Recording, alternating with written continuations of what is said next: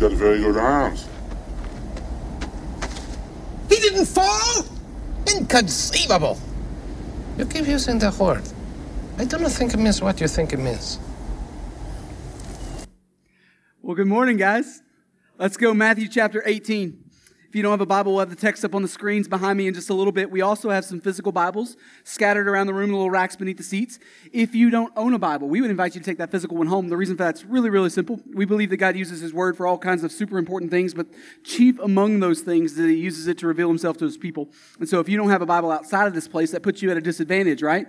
And so we can fix that. Bible apps are great. I love Bible apps. I use one every day. I, I, use several for studying purposes, more scholarly level stuff. But man, there's just something that God does with His physical word sitting in your hands. And so um, if you don't have a Bible outside of this place, we can fix that today by sending you home with a paperback Bible uh, Matthew chapter 18. So, if you're new here, we shut down our big, long uh, series that we've been working on uh, for several months and we'll be working on for a year plus. Uh, we shut it down for the summer. Uh, new England's just kind of this weird beast where people kind of scatter and they've got all these different things going on. And, and so we said, hey, hey, let's lean into that. Let's do something short and fun and just have a good time with it. And so uh, we kicked off a little series back at the beginning of July that's, that's called I Don't Think That Means What You Think That Means means. Um, and so here's the deal. Uh, I, I, don't know of anybody who really hates the movie The Princess Bride.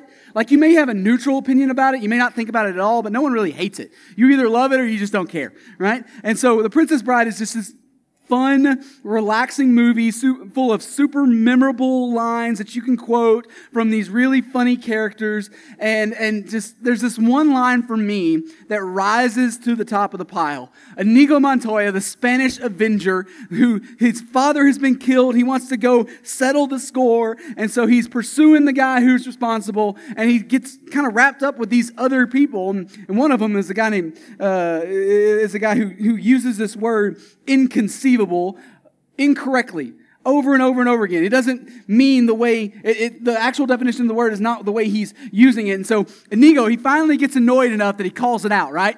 He says, You keep using that word, but, but I don't think that means what you think that means.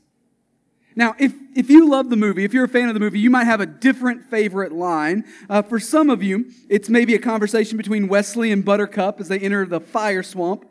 Buttercup says, We'll never survive. And what does Westley say?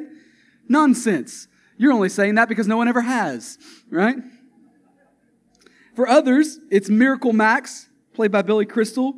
Um, Westley's on the table. They, they think he's dead. They're hoping that he, they, he can be of use, and they bring him to Miracle Max to try to get something out of him. And he's like, It just so happens that your friend here is only mostly dead. There's a big difference between mostly dead and all dead. Mostly dead is slightly alive.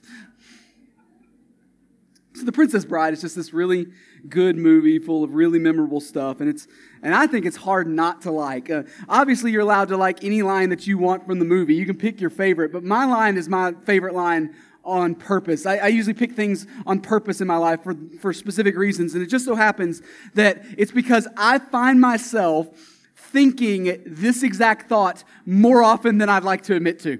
All right? Uh, um, I, I, I, don't think that means what you think that means. And I had somebody confess to me this morning that they said it uh, this week, and it, they laughed because the person they were talking to didn't know what they were. Anyways, it was bad. All right.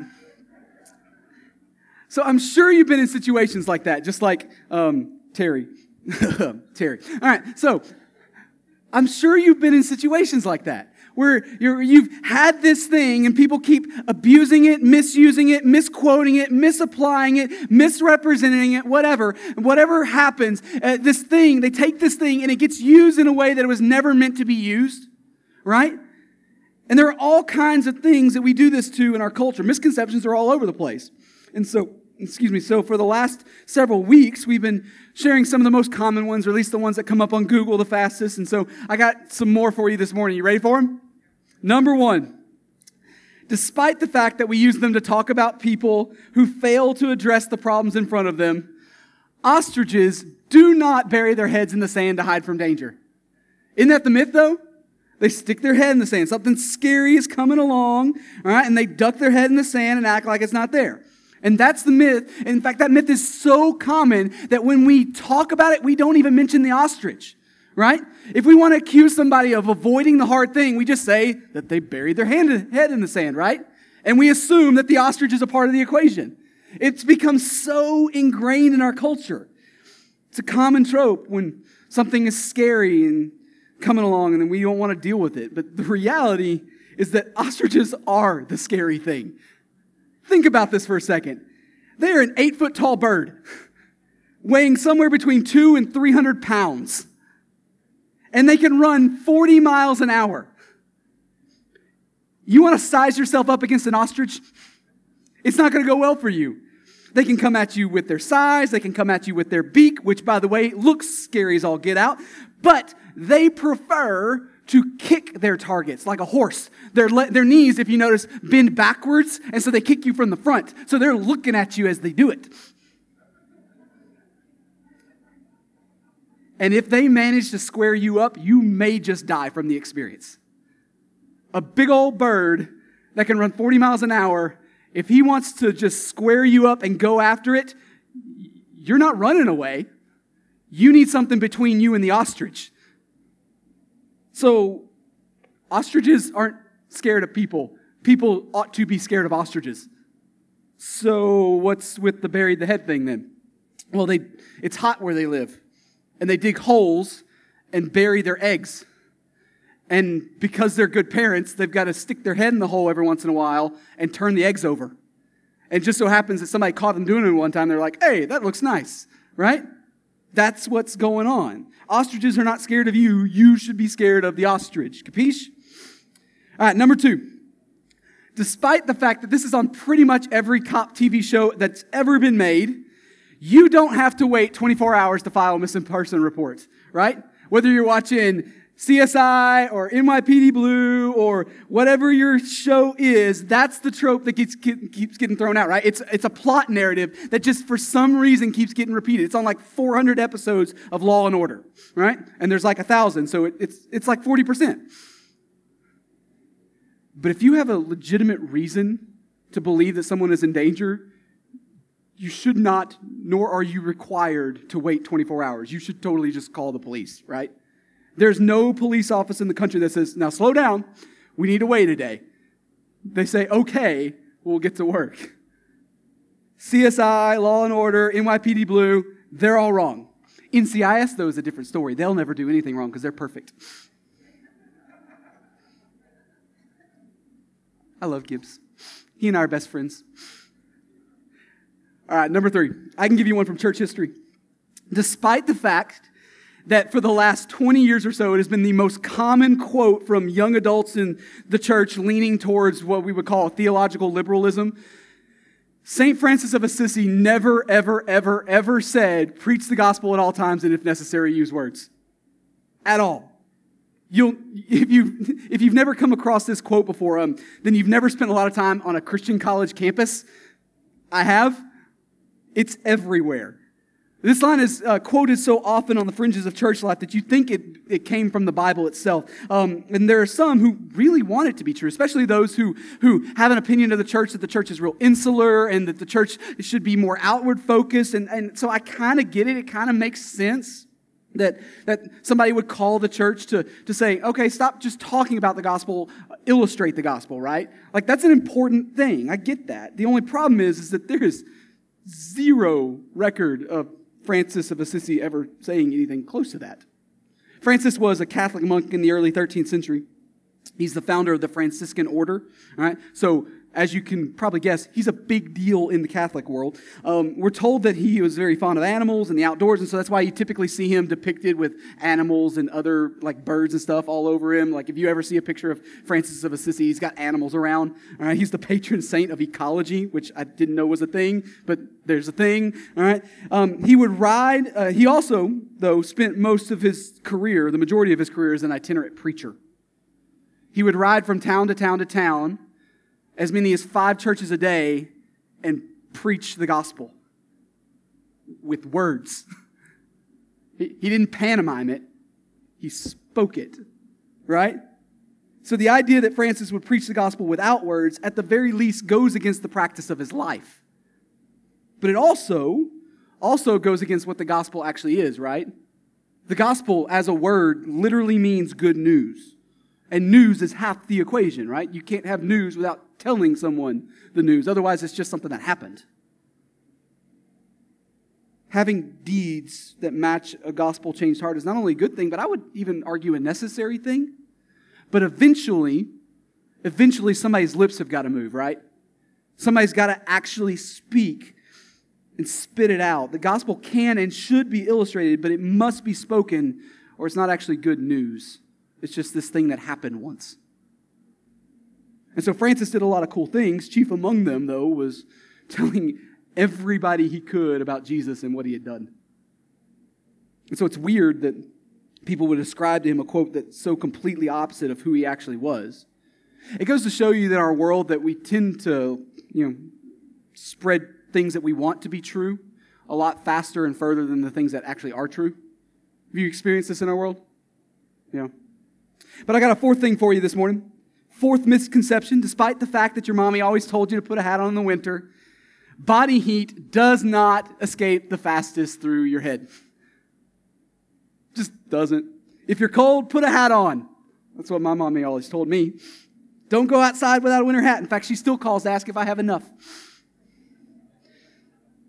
I'm not saying that you shouldn't wear a hat in the winter. Wearing a hat is a very, very good thing. This southern boy who moved to the Great White North has a collection of them, and he, th- he thinks they're kind of awesome. All right? I've got a gray one, and a black one, and a yellow one. That's my favorite. All right? So I love winter hats. They're a good thing to have.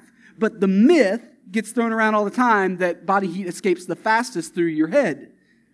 And that's just simply not true. Not even a little bit. You do lose body heat through your head. It's just nowhere near the fastest. And if you don't believe me, I've got a little exercise for you. In a couple of months, unfortunately, it's only a couple of months, when winter gets here, all right, we've got a little scientific experiment to try. Day one, go outside without a winter hat on and report your findings. Day two, put a winter hat on, but go outside wearing nothing else and report your findings. How do you think it's going to go? Yes, body heat escapes through your head, but you'll learn really quick where it escapes the fastest, right? It won't be a challenge for you. You will know. So, there are all kinds of misconceptions out in our world, but the reality is that a lot of times there are significant misconceptions inside the church too, right? And so there are a lot of things that people either attribute to the Bible that are either not there at all or, or are there but are misquoted and misrepresented, misapplied as something as that we would call a proof text. And we've been learning throughout the course of this series that that a proof text is when you make something mean something else by taking it out of its original context. When you take something out of its immediate surroundings in the Bible and kind of reframe it as something that it was never intended to be, something that it's not, right? Now, this is sometimes done intentionally by people who are mean, by people who are trying to undermine God's word and trying to undermine the church. And so sometimes just a meany old McMean face is doing something evil to the Bible. But most of the time, it's actually unintentional. It's just something gets said in a certain context and it didn't really actually fit that context. And then people who don't know their Bibles will go, oh, that sounds nice. And they repeat it. And it gets repeated again. And it gets repeated again. It's just, honestly, a lot of times just a laziness and a failure to read our Bibles well. But whether it's on purpose or not, whether it was done intentionally by Meanie McMeanface or just somebody who doesn't read as much Bible as they should, the result is always the same it's misinformation. God's word is maligned and misrepresented. And if we're going to be a people who worship and follow a God who calls himself the truth, that's a problem, right? And so, what we want to do this little series, just for a summer, is have a little fun with taking the most egregious examples of proof texting in our Christian subculture and just in a loving and lighthearted way go, you keep using that verse, but I don't think that means what you think that means. Sound good? Who's our offender this week? Matthew 18, verse 20. For where two or three are gathered in my name, there am I among them. Say hello to the prayer meeting verse, right? Words from Jesus himself. We got some red letters today, guys. It's a good day. Like those other things, that's just from Paul and a psalm. Jesus said this For where two or three are gathered in my name, there am I among them.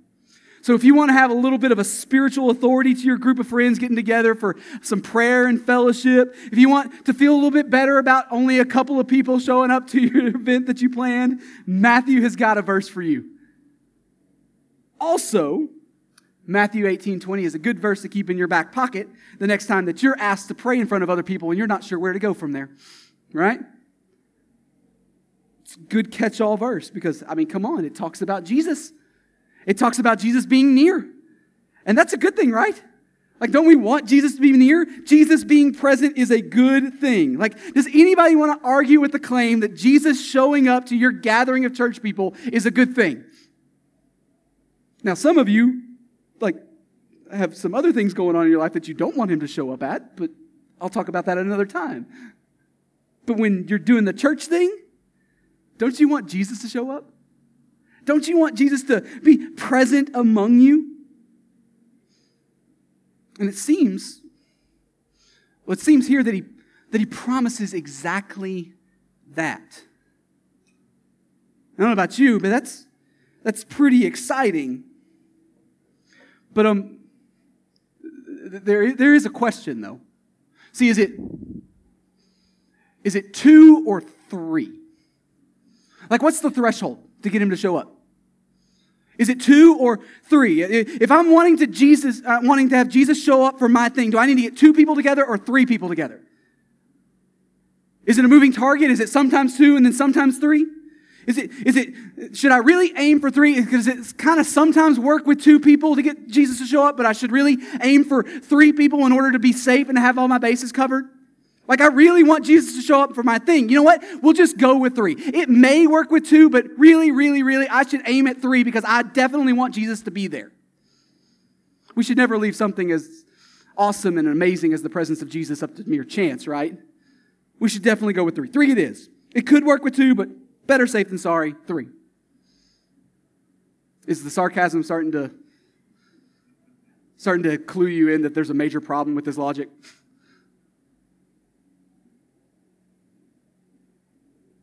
What about when you're all by yourself? Is Jesus not with you then? Is he hanging out, waiting around on the sidelines until you get a buddy to come hang out with you? The omnipresent God of creation who promised to send his spirit to dwell in you, is he is just waiting for you to finally get over that hump of getting a friend? Do I need to get a buddy to help me activate my presence of Jesus blessing? And do we get decoder rings if we team up? So, Matthew 18 20.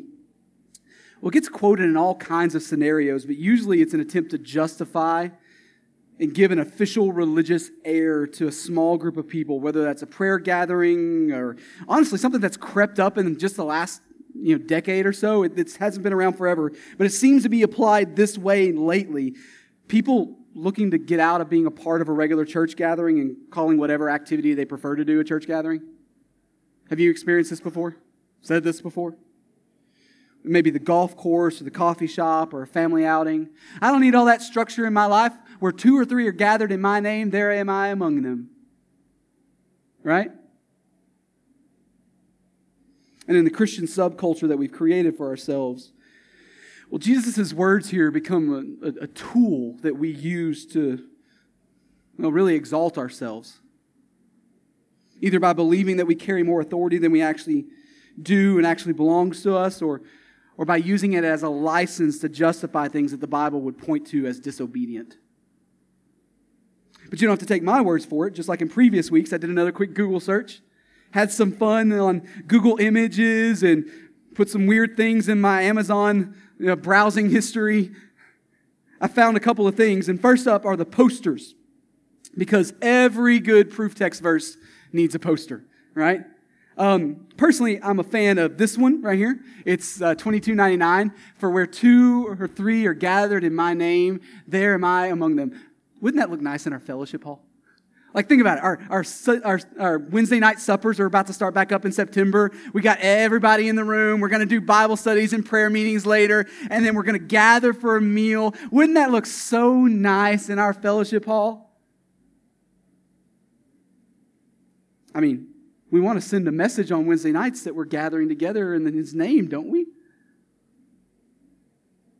This would be a great addition of our time together. I think it would help us drive the point home.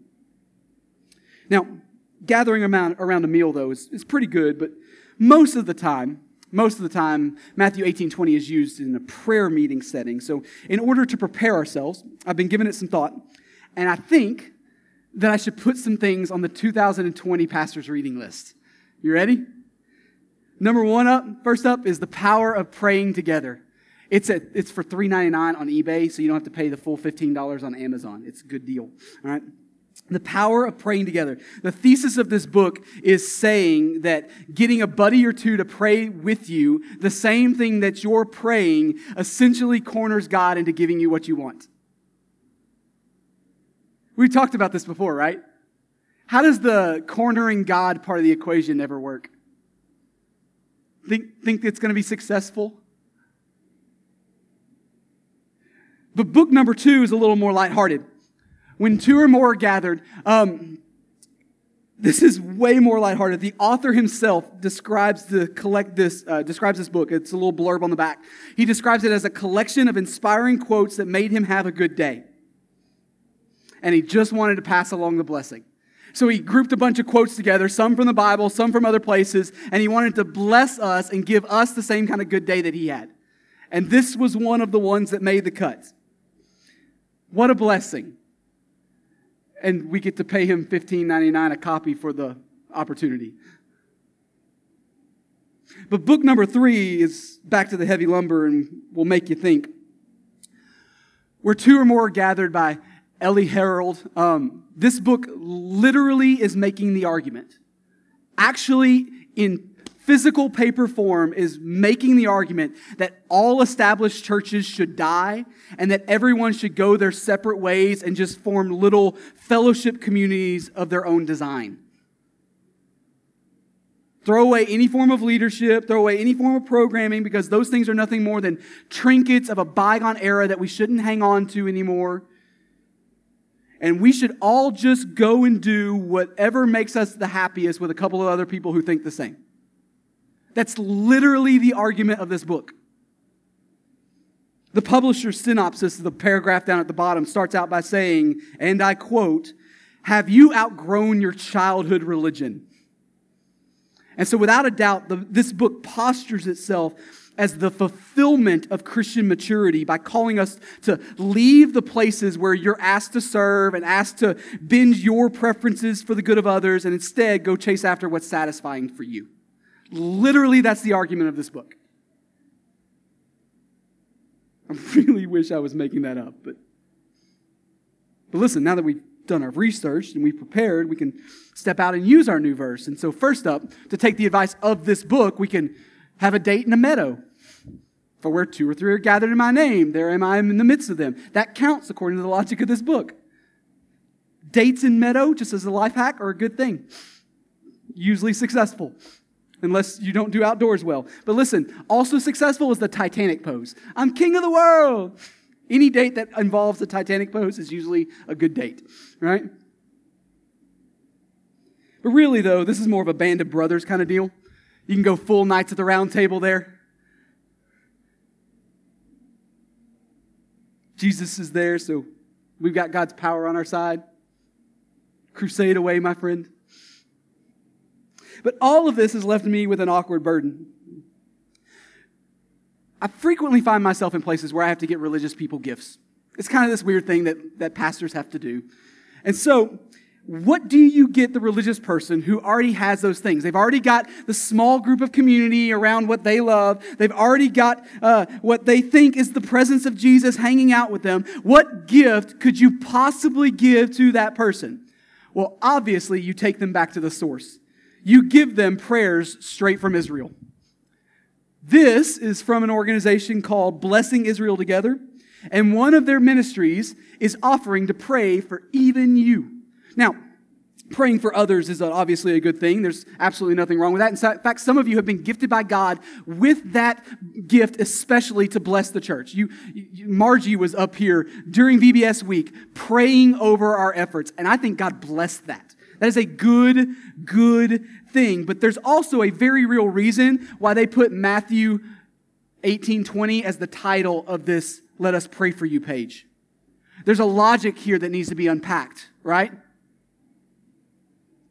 It needs to be understood. Think about it. If, if having a couple of people praying the same thing that you're praying is supposed to move the needle for God, like what we learned earlier, why not get some of the holiest folks from the holiest land to do a little praying for you, right?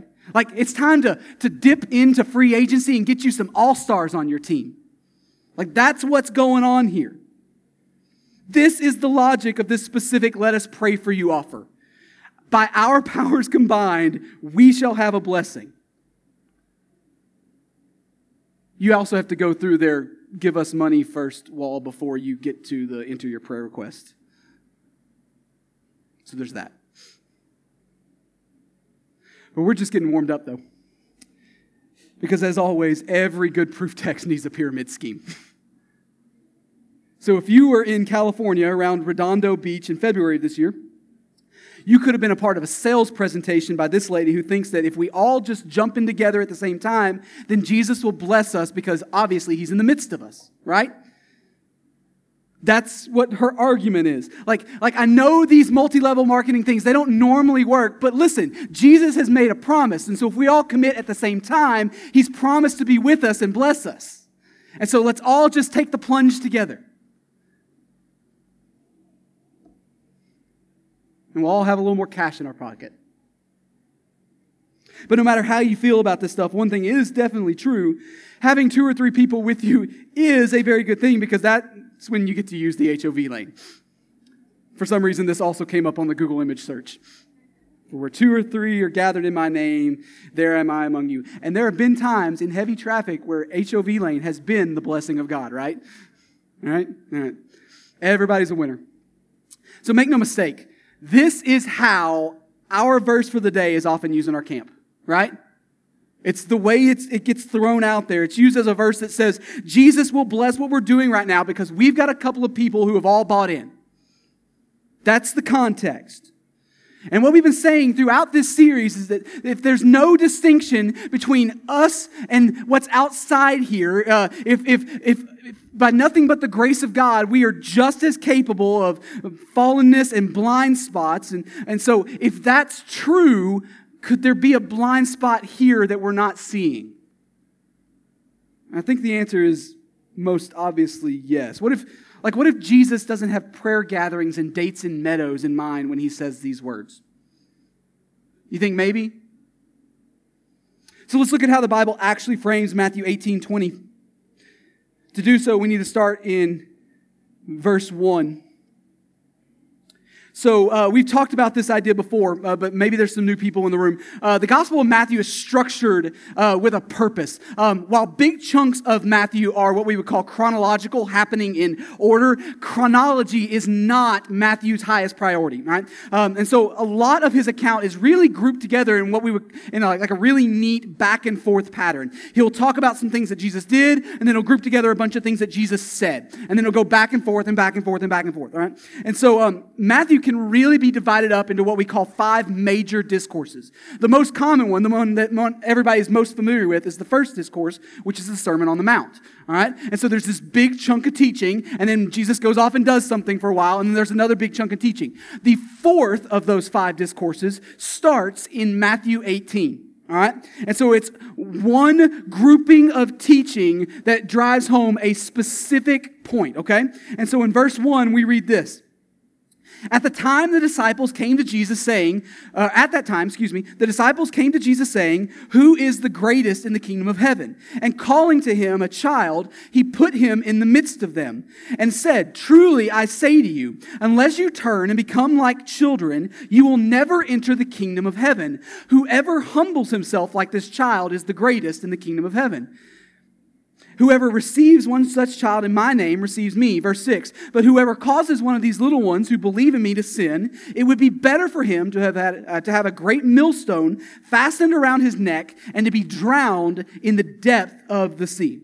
Okay, so there's a lot going on in this little section of scripture, and Jesus is making insinuated threats. So awesome. Like, what do we do with that? Well, two morons, I mean disciples, walk up to Jesus and start jockeying for position, right? We see this happen a few times in the gospel accounts. They're always trying to figure out who's number one and who's number two, who gets to sit on his right hand, who gets to sit on his left hand. So they come up to Jesus and they ask him the question Jesus, who's the greatest in your kingdom? They're jockeying for position. And Jesus immediately goes into object lesson mode. He grabs a kid and he says, Hey, you see this kid? Unless you become like this kid, you will never see the kingdom. And a lot of words have been spilled over, you know, debating what exactly Jesus means right there, but Jesus actually tells us explicitly what he means in verse 4. He's talking about humility, right? Become humble like this kid. These guys are, they're looking to gain something. They're looking to position themselves with this question. And Jesus chops their legs out from under them in an instant. He says, Whoever humbles himself like this child is the greatest. And if you don't, you won't make it either. And then in verses 5 and 6, Jesus, well, he says something that's just as confused and just as misquoted as anything else we've looked at in this series. Verse 5 Whoever receives one such child in my name receives me. Verse 6 But whoever causes one of these little ones who believe in me to sin, dot, dot, dot, dot. All right, so I guess we've got a two for one sale for you today. We can knock out a second proof text for the price of one. Jesus just said, just said that his disciples are ones who have humbled themselves like children. Do you think he just changed the subject here? He's not talking about actual children right now. He's talking about who? His disciples who have humbled themselves. In fact, he, he's saying that his disciples are the ones who have humbled himself. And then he goes into the next piece. He pointed to a kid and said that his disciples are those who have become like kids. And he goes on to, to speaking about those who are humbled like kids. He's still not talking about actual kids here. So does that mean that, well, Jesus doesn't like kids? No, of course he does. Jesus loves kids. He loves them better than anyone in this room ever could. Does that mean that kids aren't included in the humble disciples of his kingdom? No, they very much can be. In fact, it may actually be easier for them because they bring less baggage, bring a lot less drama. And personally, this is just my opinion, I think hanging millstones around the neck of people who hurt kids sounds like a pretty fair way to do things. But Jesus isn't talking about kids here. He's talking about the vulnerability of those who have humbled themselves like kids. And Jesus promises to protect his sheep. So much so that the millstone option seems like a far better plan for the accused on the day of judgment. Jesus' kingdom. Jesus' kingdom is defined by humility. Defined by it, by, by the humility of Jesus and by the reciprocated humility of his people. But look what happens next. Verse 7.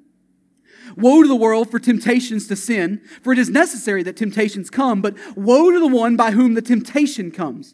And if your hand or your foot causes you to sin, cut it off and throw it away. For it is better for you to enter life crippled or lame than with two hands or two feet to be thrown into the eternal fire. Verse 9, and if your eye causes you to sin, tear it out and throw it away. It is better for you to enter life with one eye than with two eyes to be thrown into the hell of fire. All right, so so we have another passage of scripture that probably is familiar to a lot of people. Um, so familiar, in fact, that it's, well, it's actually dangerous. Because we have this nasty little habit of taking things that ought to cause something in us and stir something in us and just sloughing it off and glossing it over as if it's not a big deal because we know. Most commentators and preachers here will argue that, that Jesus uses hyperbole in this moment, but I'll just be real honest with you. I don't know if it is. I'm not so sure it's hyperbole. I don't, I don't think Jesus really wants you cutting off your hand and gouging out your eyes, but like, I do think he really, really wants us to understand how serious sin is. Like, actually serious. And when he, I think he very much wants us to understand how terrible hell is. And does anybody know better than he does? Does anybody have a better picture and a better understanding of the severity of sin and the severity of hell than the one who created it?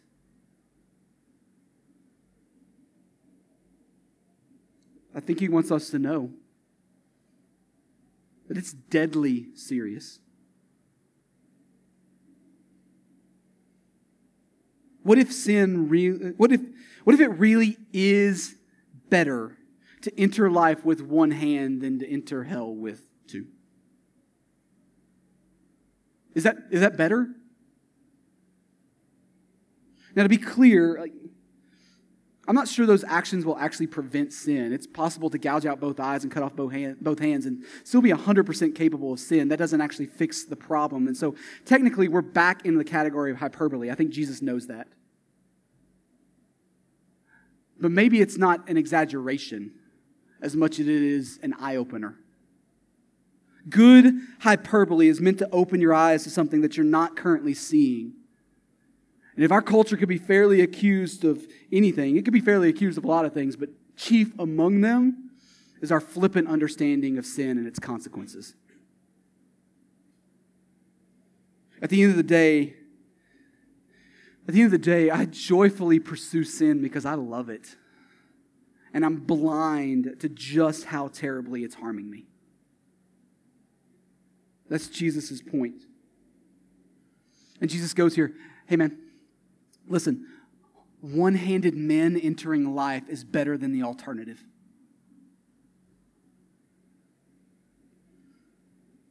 The king of all righteousness, the one who rules over hell itself, believes that sin is deadly serious. It will harm you now, it will harm you forever. And so he goes, Hey, here's an idea. How about we all see this with eternal eyes and act like it's as big a deal as it actually is? That's Jesus' point. But look what he says next in verse 10. See that you do not despise one of these little ones, for I tell you, by the way, little ones, have we, have we changed context? Who's he still talking about? Talking about humble disciples, right? See that you do not despise one of these little ones, for I tell you that in heaven their angels always see the face of my Father who is in heaven. What do you think? If a man has a hundred sheep and one of them has gone astray, does he not leave the 99 on the mountains and go in search of the one that, that went astray? Verse 13, uh, and if he finds it, truly I say to you, he rejoices over it more than over the 99 that never went astray. So it is not the will of my Father who is in heaven that one of these little ones should perish. Okay, so remember, Matthew is aiming at something here in the way he's structuring his account. So far, we've seen that humility is a defining characteristic of Jesus' kingdom. And we've seen that sin is deadly serious and ought to be treated as such. We got those two waypoints. And, and now we see a parable about a missing sheep. And the general idea here is that the general idea here is that those who do fall away will be pursued. That's what he's saying. He'll leave the 99 and he'll go after the one. Without qualifier, Jesus loves the one who strays. He wants them. He seeks them. He will find them. The heavens rejoice at one lost sheep who is returned home. God gets the glory for that. And oh, yeah, the sheep is safe again. That's the point of his parable. The story that Matthew is telling here now through these three pieces, three sections of Scripture. The picture that he's painting is that the culture of Jesus' kingdom is one of humility and repentance. Defining traits of his kingdom. It's a, it's a culture where the, where the lost are pursued and celebrated upon their return. And it's, and it's in this cultural discourse taking shape that we can begin speaking about our verse for the morning. Look at verse 15. If your brother sins against you, go and tell him his fault between you and him alone. If he listens to you, you have gained your brother. All right, so you have a, a culture of humility. You have a culture of counting sin as deadly serious, and you have a culture of lovingly pursuing those who are straying. Those three things all in tandem. And now, Jesus assumes here that sinners hanging out for any length of time with other sinners is going to cause some sparks every once in a while. There will be sin. And so, so he says, in that moment, if your brother sins against you, go to him privately and address it. And even though this sounds like a really super common sense thing for every mature person in the room, it's a completely otherworldly idea because the world doesn't actually work that way. It doesn't ever do this. For some of you, you are absolutely terrified of going and addressing an issue head on. Am I wrong? Absolutely terrified. You are the one we're talking about when we start like rephrasing that ostrich myth. It's the scariest thing you could ever imagine. And so instead of addressing it, what do you do? You avoid the person. You avoid maybe even the place that they hang out. And as you do, what always happens? You grow more and more bitter about the thing, right? Isn't that true? You grow more and more bitter by the minute. You keep turning their failure over and over again in your head, reframing how you would have done things better the next time around, the things that you would have said that would have shut the situation down and left you walking away victorious and them feeling defeated. Am I wrong? Some of you might even take it a step further and get all passive aggressive about it, drop little hints here and there, but never actually the whole thing.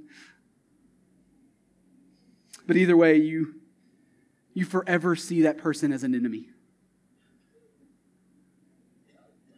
Absolutely nothing they say or do could ever be right to you because don't you know what they've done? Everything's been tainted by their failure. And so you just sit there and you stew in it and you distance yourself from them and from good things. And no one better ever mention that person to you in a positive way because they don't know that person like I know that person. Right? Some of y'all look a little nervous right now. but that's only half of the people in the world. The other half take the opposite approach. If somebody were to ever wrong you, you still don't go to them privately to address the issue, you blast them for it publicly. That's the distinction. You react and one up by telling the story over and over and over again to as many people as will listen. And you do so because what you really, really want is to ruin them. Right? You want to get them worse than they got you. Have you noticed the phenomenon on social media lately? Um, all of a sudden, it's become not just acceptable, but normal to just completely tear into politicians and companies and public figures through the public forums on social media rather than the private direct messaging options, which are also available, equally available. All right, and just, um, for instance, if UPS hasn't gotten your package to you as fast as you wanted, you, you don't contact them and ask them for an update. You send an angry tweet that everybody can see because you want them to feel the pain of knowing that everybody saw how upset you were with them, right? That's how it works. The evil corporation must die. Doesn't matter that there was a snowstorm in Indianapolis that slowed all the packages down. The evil corporation must die. They must pay for their, their crime. But you don't understand, Stephen. If I don't do it publicly, they won't feel the pressure to change anything, to do anything about my problem. Okay, may, maybe. But you're basically being the anti Jesus right now. So, how about we stop that? You've got an eternal plan, whereas they don't, and uh, it's a bad look. And this is something that I personally have had to repent of at times. I, tend to be in this category. For those of us in this camp, our knee jerk reaction was to just be a jerk. And when someone has wronged us, instead of bottling it up and getting bitter, we, we just explode all over everyone and everything. Does that ever, ever make the problem better? Not even a little bit, right? See, the timid, they feed on a sinful but imagined animosity, but at least it's mostly in their head. Like, like we immediately and sinfully start looking for ways to hurt the other person worse than they hurt us. chaos ensues. And Jesus' words here are really, really simple really, really simple. In a, in a culture of humility, and in a culture that considers sin to be deadly serious, in a culture that pursues the straying and celebrates their return, Jesus says that in this situation, uh, uh, that in this situation, you need to go to your brother privately and try to work it out. That's what he says. And if you're able to work it out, then what happens? He says you're, then you've gained your brother. You have a stronger bond than when, before everything started. You have a stronger, healthier, more Christ like relationship than before the sin happened. You've gained your brother. But sure, burning bridges through attack or internal hatred is a much better option, right? It's more comfortable for us, but, well, a lot of fires everywhere. Do you see the otherworldliness of Jesus and his kingdom here? Our natural instinct is not to do what he's prescribing here, but man, it works. It actually affects things for good. How often does he prove his kingdom to be, to be better than anything we ever cook up for ourselves? But look what Jesus says next. Verse 16. But if he does not listen, so you went to your brother, you, you sought them out, you failed though. But if he does not listen, take one or two others along with you, that every charge may be uh, established by the evidence of two or three witnesses. So this is another one of those often misunderstood uh, Bible verses. So I guess we have a three for one sale today. Uh, the, the witnesses here are not, uh, don't think modern courtroom. They're not witnesses to the offense, they're witnesses to the confrontation. All right? Their job is to make sure that you, the two of you, are working things out in a Christ like manner, in humility and counting sin as serious and pursuing the stray. That's, that's what their job is. But notice the elevation here. It goes from you and your offender to you and your offender plus a couple of extras, right? There's a little bit of elevation. You've, you've begun to fold in a couple more people into this situation. In our context, that could be just about anybody here. Uh, maybe it's a common family member, or it's a mutual friend, or a small group leader, or maybe your deacon, right? Uh, this is the next step of, all right, we weren't able to work it out between us, and so let's bring in another layer. That's what's going on here. And Jesus says, if you can't work it out between the two of you, bring in another layer of help. Someone who can help you navigate the issue with my kingdom culture in view. This isn't backup. It's not somebody in your corner going, Yeah, you get them. This is mutual love and a mutual servanthood. And through this act, humility is seen and well, maybe you can actually get somewhere. Look at verse 17, though. If he refuses to listen to them, tell it to the church. And if he refuses to listen even to the church, let him be to you as a Gentile and a tax collector. So if after humbly pursuing the other person and lovingly calling them to repentance, because, you know, sin is serious, right? We're, we're assuming this. If, if after personally addressing it in a couple of different ways, Jesus says, bring the issue to the church. Now, two mature believers who love Jesus and love each other should probably in that moment figure out a way to, to sort things out. Somebody needs to go, You're right, I was wrong. Somebody needs to go, You're right, I, we'll do it your way.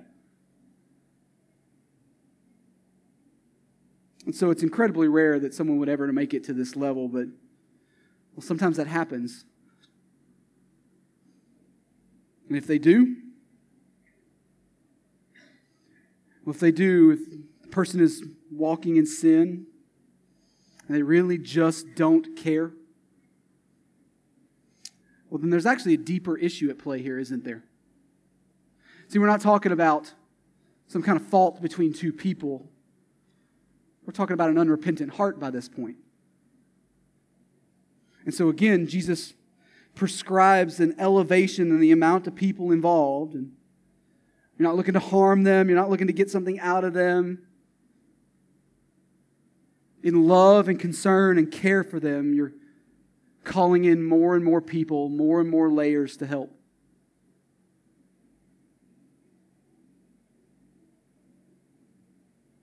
And Jesus says here, Jesus says here that if after all of these steps, after all of these people lovingly calling a sinner to repentance, they still don't want to listen, Jesus says that it's the church's job in that moment to, to treat them as someone who doesn't know the gospel. He's, he calls them a, a Gentile and a tax collector. In other words, outsiders. Outsiders. But isn't that kind of mean? Like you're really gonna you're gonna kick somebody out because they they didn't want to do what you wanted them to? Well, they don't seem to show any of the characteristics of someone who belongs to Jesus' kingdom, do they? His kingdom is defined by humility. And it's defined by considering sin to be deadly serious. And it's defined by pursuing those who are straying. And if none of those are markers in their life, are they really a part of the kingdom?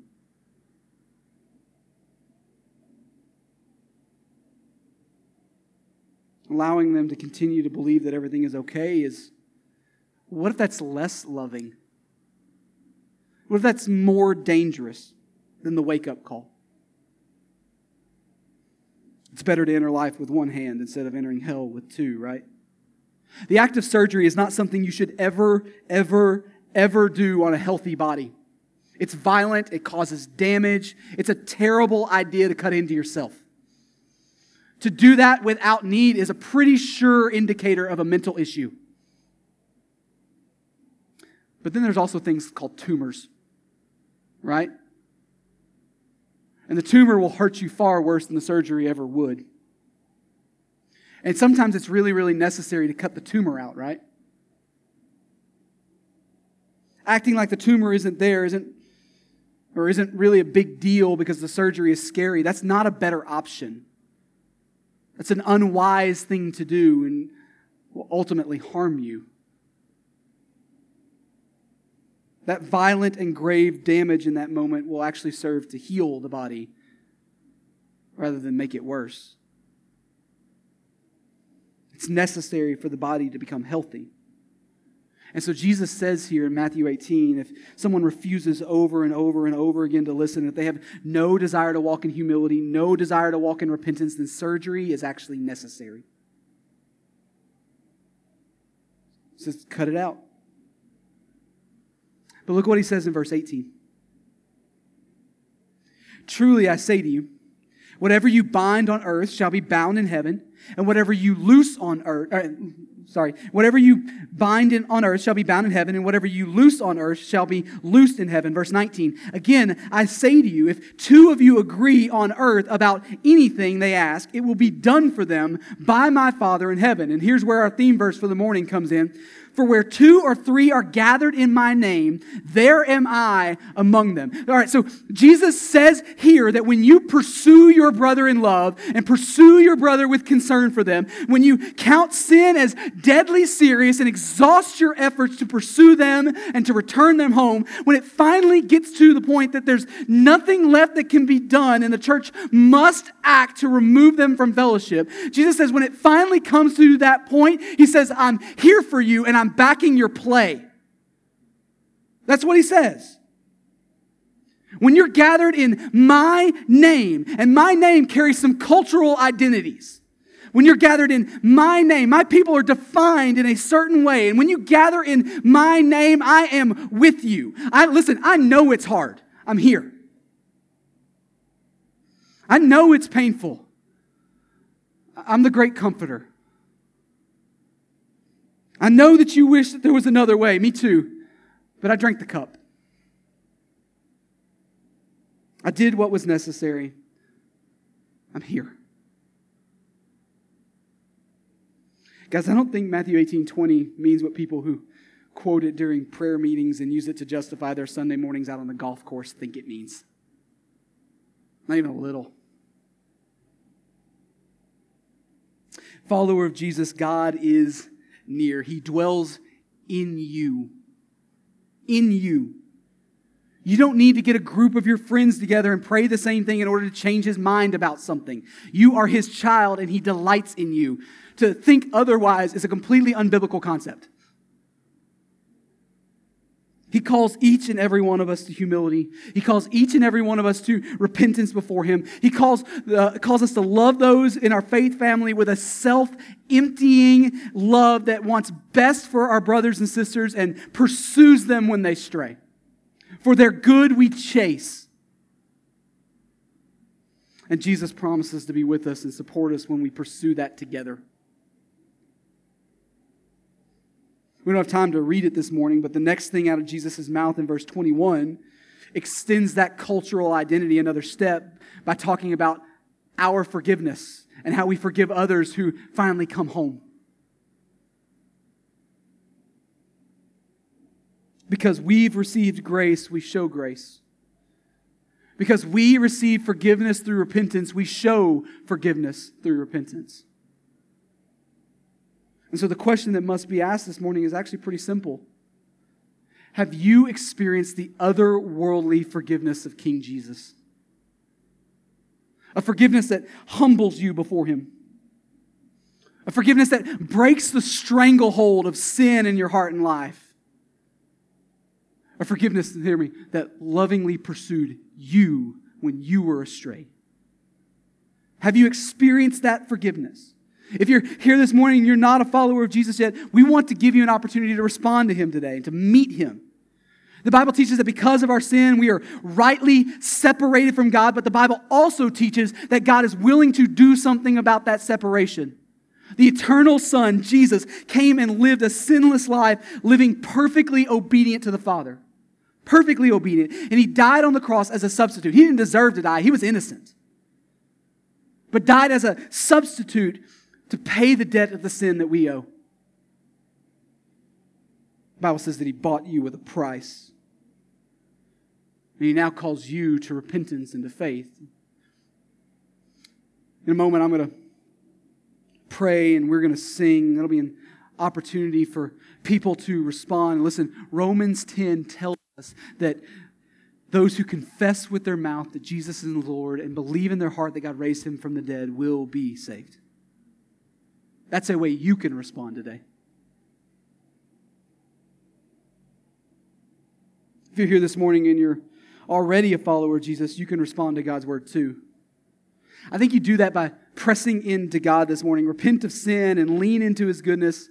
Listen, maybe there's someone in your life that needs to be pursued in love. I don't know what that means for you.